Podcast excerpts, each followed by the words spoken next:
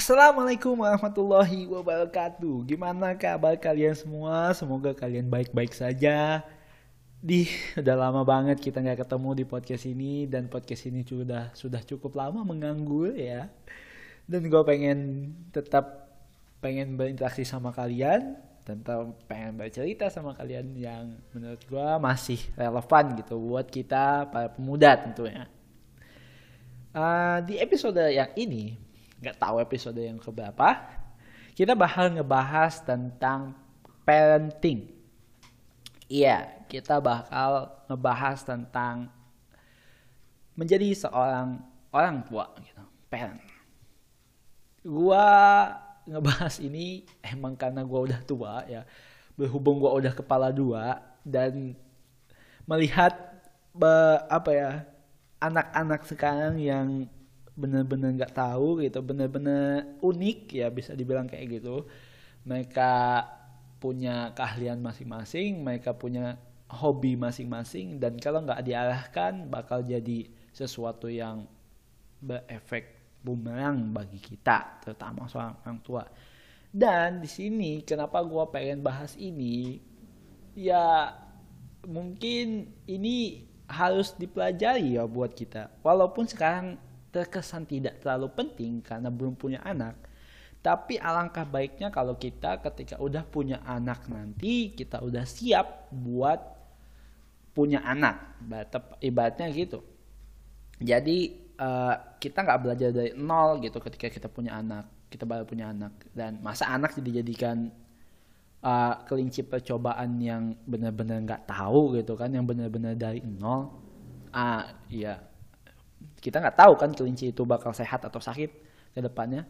Nah itu yang sebenarnya yang kita harus hindari gitu. Uh, walaupun gue masih muda ya, gue masih muda banget. Tapi uh, dari pengalaman gue, kenapa parenting ini harus kita pelajarin di, dari sekarang adalah karena lu bisa terbuka sudut pandang lu dari seorang anak dan seorang orang tua gini ketika lu mencari tahu tentang uh, konsep parenting di situ lo akan ngelihat uh, berbagai sudut pandang. Yang pasti lo bakal dapat sudut pandang dari orang tua. Orang tua itu harus kayak gimana orang tua itu harus kayak gimana orang tua itu harus kayak gimana.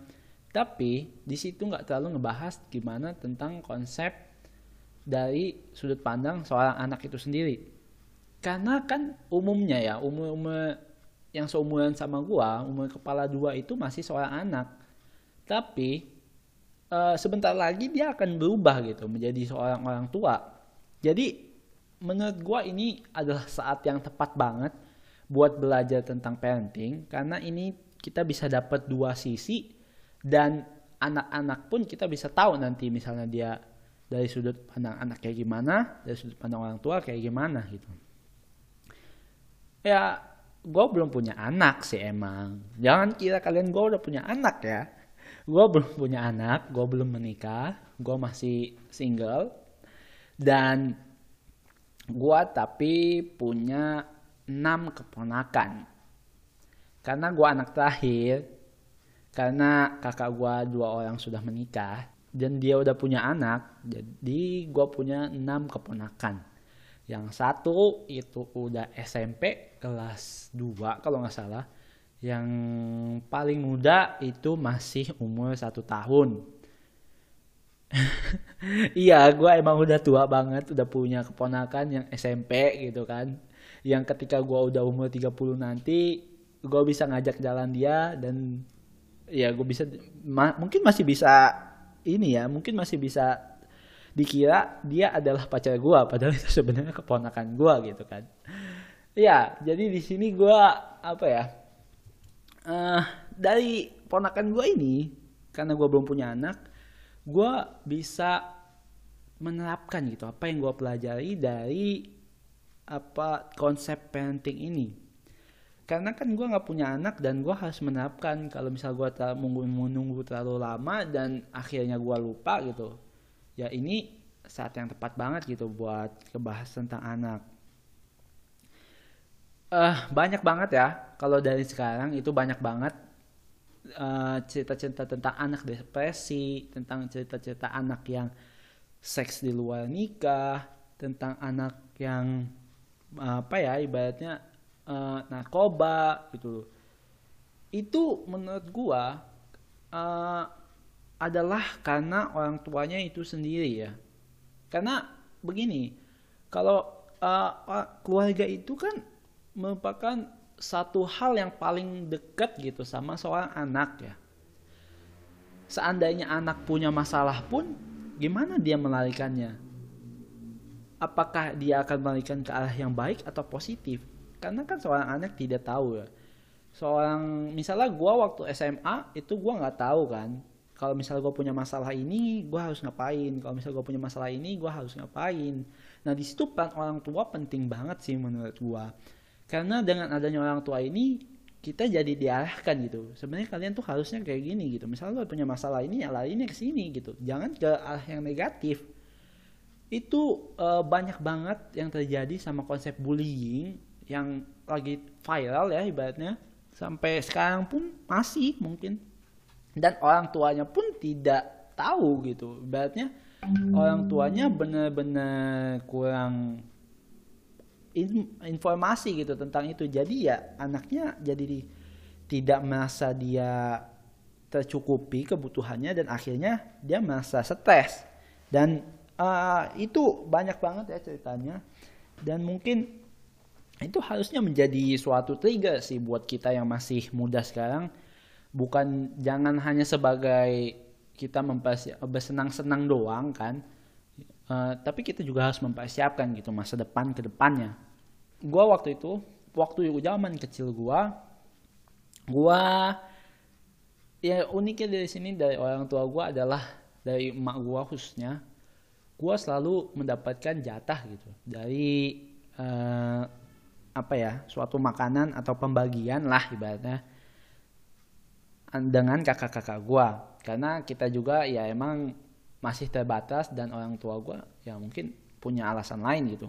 Tapi di situ gue belajar ya setelah gue dewasa gue akhirnya belajar sesuatu tentang oh ha, oh iya emang harus dibatasin. Kenapa? Karena dari situ gue merasa oh ya gue jadi bisa berbagi gitu. Gue jadi bisa mengikhlaskan apa yang gue pengen sebenarnya. Sebenarnya gue masih pengen nambah tapi karena kita udah dibagi ya udahlah ya akhirnya kita ikhlas gitu loh dan itu uh, apa ya sebenarnya itu sepele ya tapi sebenarnya itu berpengaruh banget sama psikologi anak ya karena kita tahu uh, gue lihat dari kakak gue itu mereka pada awalnya, pada mereka jadi baru jadi orang tua, mereka selalu memberikan apa yang anaknya inginkan. Misalnya anak ini pengen mainan ini dibeliin. Misalnya anak ini pengen ini dibeliin. Ya akhirnya anak itu menjadi manja gitu loh. Akhirnya dia tidak mendapatkan uh, kepuasan setelah dia mendapatkan itu. Dia cuma pengen, pengen, pengen. Sebenarnya ya dia nggak puas gitu setelah dapat itu. Dan uh, ketika udah beberapa lama gitu akhirnya kakak gua menerapkan konsep baru yaitu adalah gimana supaya anak itu bisa mendapatkan uh, apa yang dia inginkan, apa yang dia pengen, tapi dengan catatan dia harus punya usaha dulu gitu loh dalam menggapai itu. Jadi dia harus bantu orang tua dulu, bantu orang bantu kakaknya, bantu adiknya, pokoknya gimana caranya supaya dia harus mendapatkan reward itu ibaratnya atas apa kerja keras dia yang dia kerjakan gitu sebenarnya. Nah di sini unik banget sih, gue mulai terpikir, oh ternyata benar ya. Kalau gue sebagai kadif gitu kan, sebuah seorang kepala divisi dari organisasi gitu, oh gue mempelajari suatu hal di sini. Karena kan uh, gimana ya, gue mempelajari suatu hal oh iya benar ternyata kalau misalnya kalian harus memberikan reward dia harus uh, memberikan usahanya yang maksimal dulu gitu jangan udah pasti didapatkan reward itu sebenarnya. Takutnya dia masa menyepelekan dan akhirnya tidak merasa sangat bangga gitu. Apa yang ada apa yang kerja keras dia yang udah dia usahakan untuk men mencapai target dia itu sebenarnya. Nah dari uh, mana tadi kan? Dari cerita kakak gua ini yang memberikan itu ya akhirnya mereka jadi merasa lebih apa ya lebih merasa harus berusaha dulu sebenarnya sebelum mereka mendapatkan apa yang mereka inginkan gitu. Karena benar sih kata orang-orang dunia dunia kerja itu nggak semudah itu. Nggak semata-mata apa yang lo inginkan lo dapetin gitu. Lo harus usaha dulu usaha usaha usaha akhirnya lo dapet gitu. Nah itu yang harus diterapin semenjak dari kecil sebenarnya ya. Kalau menurut sudut pandang gua uh, mereka tetap harus belajar gitu dari kehidupan yang sebenarnya tapi dengan cara yang unik dengan cara yang nggak sebesar itu dari kehidupannya. Ya cuman sekedar mainan pun ketika dia punya usaha dan dia berhasil gitu lu lu kasih reward ya itu bakal memberikan suatu efek psikologi yang bang yang berefek banget sih bagi dia. Nah makanya uh, itu yang penting dalam parenting ya. Salah satunya adalah tentang gimana uh, apa ya bagaimana orang tua itu sangat berpengaruh terhadap anaknya. Dan ada lagi nih satu bagian lagi yang menarik adalah tentang komunikasi antara orang tua dan anak. Ini uh, uh, sebenarnya ini ringan ya. Sebenarnya nggak masalah gitu. Tapi uh, ada masalah di sini ketika orang tua dan anak tidak menjalani komunikasi yang baik gitu. Kita tahu komunikasi kita selalu sebagai seorang anak ya gua tentunya kita selalu pengen gitu mendapatkan orang tua ayah atau ibu yang benar-benar kooperatif sama kita yang benar-benar sesuai sama kita tahu keinginan kita tahu kebutuhan kita dan deket sama kita. Kita pengen banget ya sih merasa itu. Kalau gue ya sebagai anak gue pengen banget sih punya orang tua yang kayak gitu. Yang, yang bisa diajak main yang bisa diajak serius. Itu enak banget sih kalau uh, dari sudut pandang anak gue ya. Tapi uh, it doesn't matter sekarang. Karena gue sudah cukup besar karena gue sudah tahu ternyata oh itu jadi bahan evaluasi gue buat ketika gue jadi orang tua. Dan gue harus kayak gini harus kayak gini harus kayak gini. Nah, setelah gue baca buku beberapa buku gitu tentang parenting gue mendapatkan satu buku yang menarik adalah tentang Judulnya Brilliant, Brilliant Parenting, Brilliant Parent, Fascinating Teacher. Atau ya pokoknya itu intinya gue lupa penulisnya siapa. Jadi intinya adalah gimana caranya orang tua itu sebenarnya adalah guru gitu. Ya seperti yang gue bilang tadi uh, kita uh, keluarga itu merupakan pendidikan atau sekolah yang paling pertama buat seorang anak gitu. Dan iya benar di situ. Nah di sini uh, ditekanin banget gimana caranya seorang orang tua itu bisa berkomunikasi dengan baik sama anak.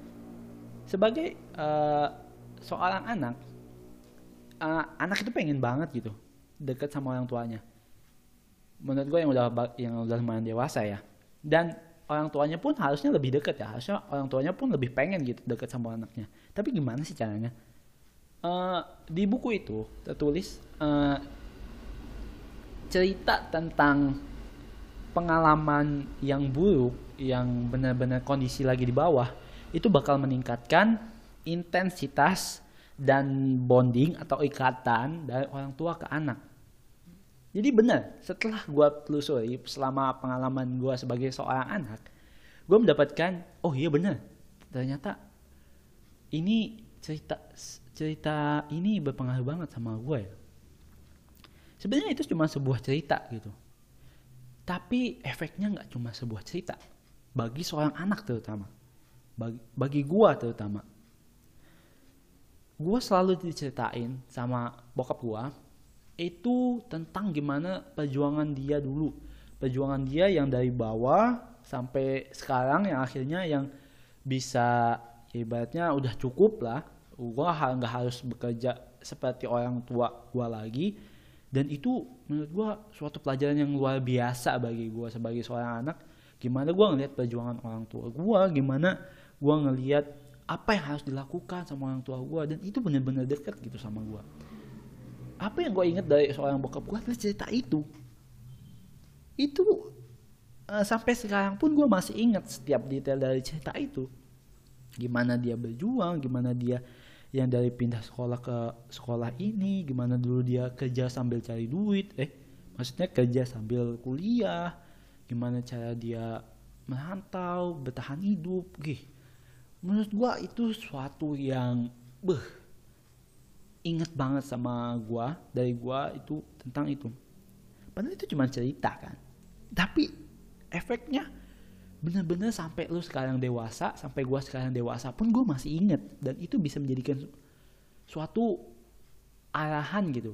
Gimana seharusnya ketika gue punya masalah ini gue harusnya kayak gimana? Ketika gue punya masalah yang sama seperti apa yang orang tua gue dulu lakukan gue bisa tahu oh harusnya gue kayak gini itu oh harusnya gue melakukan ini. Jadi gue tahu gitu sebenarnya apa yang harus dilakukan. Dan gue nggak bener-bener dari harus jatuh lagi. Berarti kalau lo bikin suatu plan lo nggak harus dari nol lagi. Lo bisa dari evaluasi yang lalu lo evaluasi dan akhirnya menjadi perfect gitu dari nol yang sampai 50% dari 50% sampai 100% gitu. Ya ibaratnya lo nggak harus mendapatkan dari nol lagi.